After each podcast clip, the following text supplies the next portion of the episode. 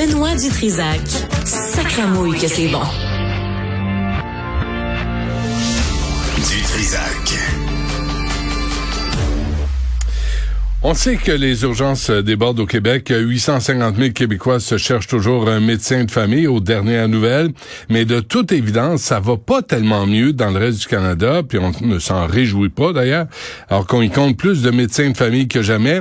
Et on pose la question dans le Globe and Mail, pourquoi est-il si difficile de les voir?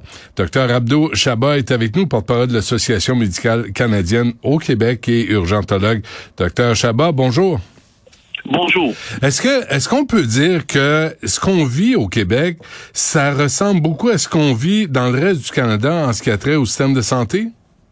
Euh, définitivement qu'il y a beaucoup de similarités par rapport à l'évolution de la médecine familiale au Canada et au Québec, en lien avec euh, le changement démographique euh, au niveau des médecins, en lien avec les difficultés qu'on vit, en lien avec les problèmes et les défis qu'on a à vivre durant les prochaines années. Là. Quels sont ces défis?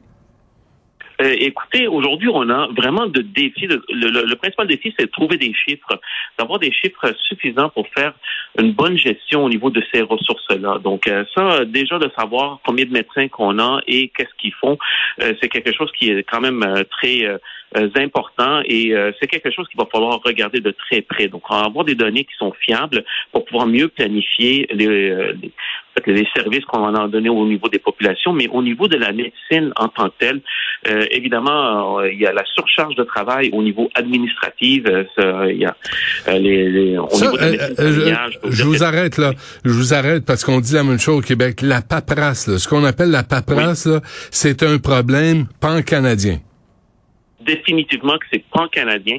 Et c'est en 10 heures et 20 heures qu'on met par semaine euh, comme, médecin de famille pour des charges administratives et on pourrait voir tellement plus de patients et c'est pour ça que euh, ça amène beaucoup plus de difficultés auprès euh, des cliniciennes et cliniciens. Donc, bon, et ça, ça, ça joue certainement sur leur intérêt à donner des soins. Et il y en a beaucoup qui vont même à dire près de la moitié, en fait, pensent réduire leur charge de travail dans les deux prochaines années, ce qui est encore plus inquiétant inquiétant euh, dans les derniers sondages qu'on a eus.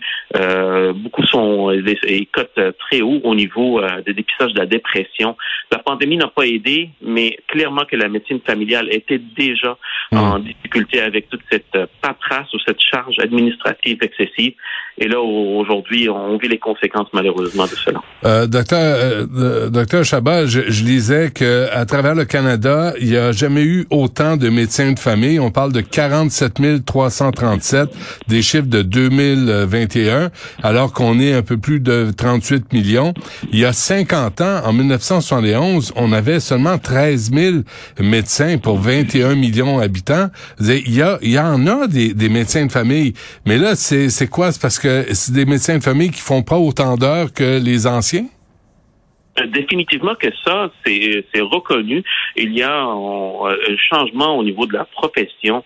Euh, ben, L'équilibre travail-famille euh, prend aussi euh, de l'importance au niveau de la médecine. Euh, a, on parlait beaucoup de la féminisation de la, la, profession, mais là, on parle de la transformation de la, précision, de la profession parce que peu importe le genre, qu'on soit homme ou femme, on a envie de passer du temps avec la famille. Donc, il y a une réduction au niveau de ces heures. il y a beaucoup de départs à la retraite. et il y a aussi que les médecins de famille ne font pas de la médecine familiale. Il y en a beaucoup qui font autre chose. Et au Québec, ce qu'on voit, c'est entre 30 et 40% qui font de la médecine familiale pure. Les autres doivent c'est même pas ils veulent, ils doivent travailler soit dans les salles d'urgence CHSLD pour euh, euh, livrer des services euh, qui sont importants, mais qui enlèvent hmm. cette capacité de médecine familiale. Comment ça se fait que si les, les problèmes sont partout pareils, que ce soit en, Colombie-Britannique, en Ontario, en Nouvelle-Écosse, et en Nouvelle-Écosse, je, je, lisais qu'il y avait 120 000 personnes, des, des gens qui, qui, qui cherchaient un médecin de famille aussi. Comment se qu'on n'arrive pas à régler ces problèmes? Vous parlez de paperasse, vous parlez de du temps. Là, je lisais aussi qu'il y a quoi au Canada, à peu près 15% des médecins qui ont 65 ans et plus et qui donc vont prendre bientôt leur retraite. Euh, il n'y y a pas de dialogue? Euh, c'est ce qui était souhaité. Vous savez, il y a eu une conférence au niveau des ministres de la Santé. Moi, j'ai été euh, sur place et euh, il y avait cet échange-là. Il y avait deux priorités, en fait, qui étaient mises de l'avant. Cette priorité-là était d'avoir ben, plus de données pour vraiment mieux planifier notre, nos ressources au niveau des systèmes de santé et de les partager. Parce que, comme vous l'avez souligné, les problématiques sont très similaires d'un océan à l'autre. On vit les mêmes défis. Et l'autre, c'est un plan de, intégré de gestion de ressources humaines, parce que là, on parle des médecins, mais aussi au niveau des Il y a des stratégies aussi qui ont été mises en place par, par certaines provinces pour accueillir plus de médecins venant de, de, de, l'international, des États-Unis et d'ailleurs. Donc, euh, c'était important. Et ce sont ces deux volets-là qui manquent aujourd'hui et qui nous aideraient énormément à planifier le moyen terme. Mais à court terme, euh, malheureusement, il va falloir euh, essayer de trouver des solutions plus rapides, réduction de la charge au niveau des médecins, au niveau administratif, hmm. soutien par rapport à toutes les conditions de travail, parce qu'il y en a beaucoup qui pensent réduire. Donc, essayer d'amener des transformations rapidement au niveau de la médecine familiale pour éviter que on soit encore plus en pénurie. Euh, vous avez lu aussi deux, trois affaires avant qu'on se quitte. Euh, vous avez vu euh, dans les nouvelles les gens, les Québécois de langue française qui se font traiter par des médecins unilingues anglophones. Docteur Chabat, comment ça se fait qu'on a ça au Québec, qu'on a des médecins diplômés universitaires qui sont pas foutus d'apprendre le français? Ben, vous, vous savez, il y a il y a plusieurs réalités. La première, c'est qu'il y a beaucoup de médecins qui viennent de l'étranger et qui euh, font euh, leur formation ici. Et euh, au début de leur formation, ben, il se peut que ces médecins-là, qui soient fellow par exemple, aillent à apprendre le français. Donc, il y en a beaucoup qui s'efforcent à apprendre le français, mais c'est pas nécessairement le meilleur français pour donner des soins et expliquer aux patients quelque chose qui est assez complexe. Cela étant dit, c'est extrêmement important de donner des soins qui sont dans selon plus les paramètres de la culture, de la langue, c'est extrêmement important ici au Québec. Donc, vous le soulignez, je suis d'accord avec vous que c'est extrêmement important. Euh, il y a certaines réalités au niveau des médecins étrangers, mais sinon, ici au Québec, euh, de se servir en français, euh, c'est, je dirais, c'est plus que, c'est un droit, c'est une obligation même au niveau de la profession de mm. pouvoir s'adapter selon la culture et la langue du patient. Mais une fois que c'est dit, ça, docteur Chabat, qui a l'autorité d'intervenir? Qui va dire aux médecins, là, je suis désolé, si tu veux continuer à travailler au Québec, tu dois apprendre le français. Ce sera pas comme euh, Michael Rousseau puis Air Canada.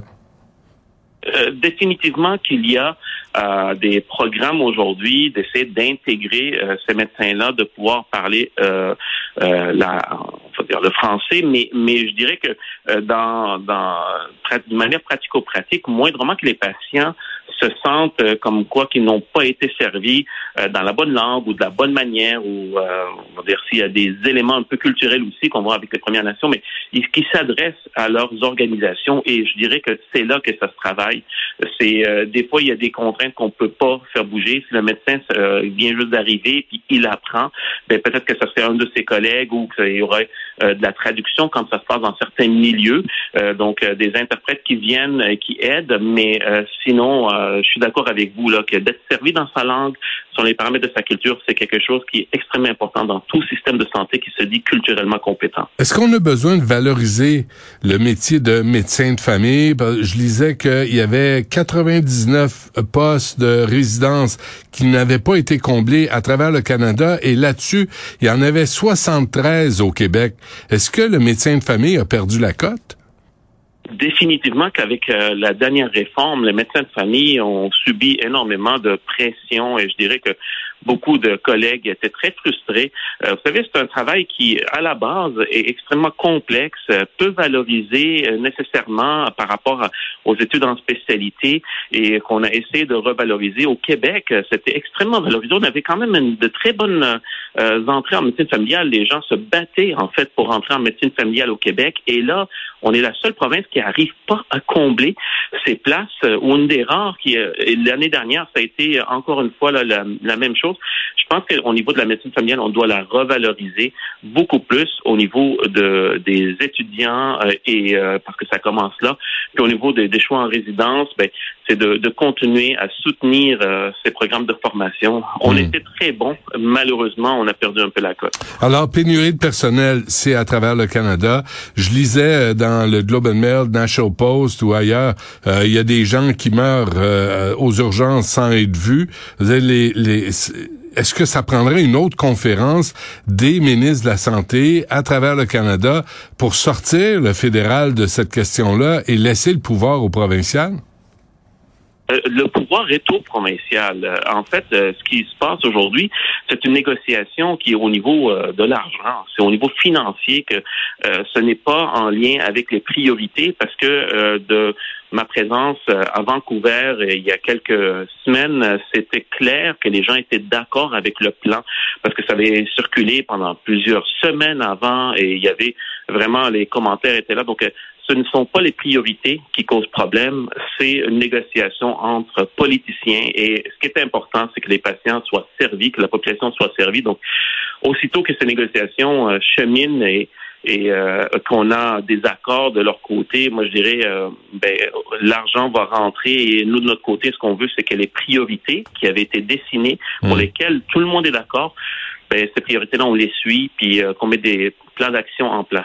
Vous, vous êtes urgentologue. Euh, j'ai, posé la question très simple, docteur Chabat, avant qu'on se quitte. Pourquoi il n'y a pas deux, trois médecins dans les urgences au Québec? Euh, quand on voit on attend 12 heures, puis 14 heures, puis qu'une une bonne partie des gens qui se présentent à l'urgence retournent chez eux sans être vus? Pourquoi il n'y a pas de médecins physiquement présents dans les urgences? C'est une très bonne question, mais il y a plusieurs initiatives qui ont été mises en place. Vous savez, il y a des réorientations de P4, P5. Ça, on le réoriente dans les cliniques, puis on trouve des rendez-vous. Donc, ça, le médecin est pas dans l'urgence, mais l'infirmière s'organise avec, après avoir fait un triage, de les envoyer ailleurs. Donc ça, c'est la première. La deuxième, c'est ce qu'on a, euh, ce qu'on appelle un accueil clinique. Donc c'est d'une manière beaucoup plus rapide.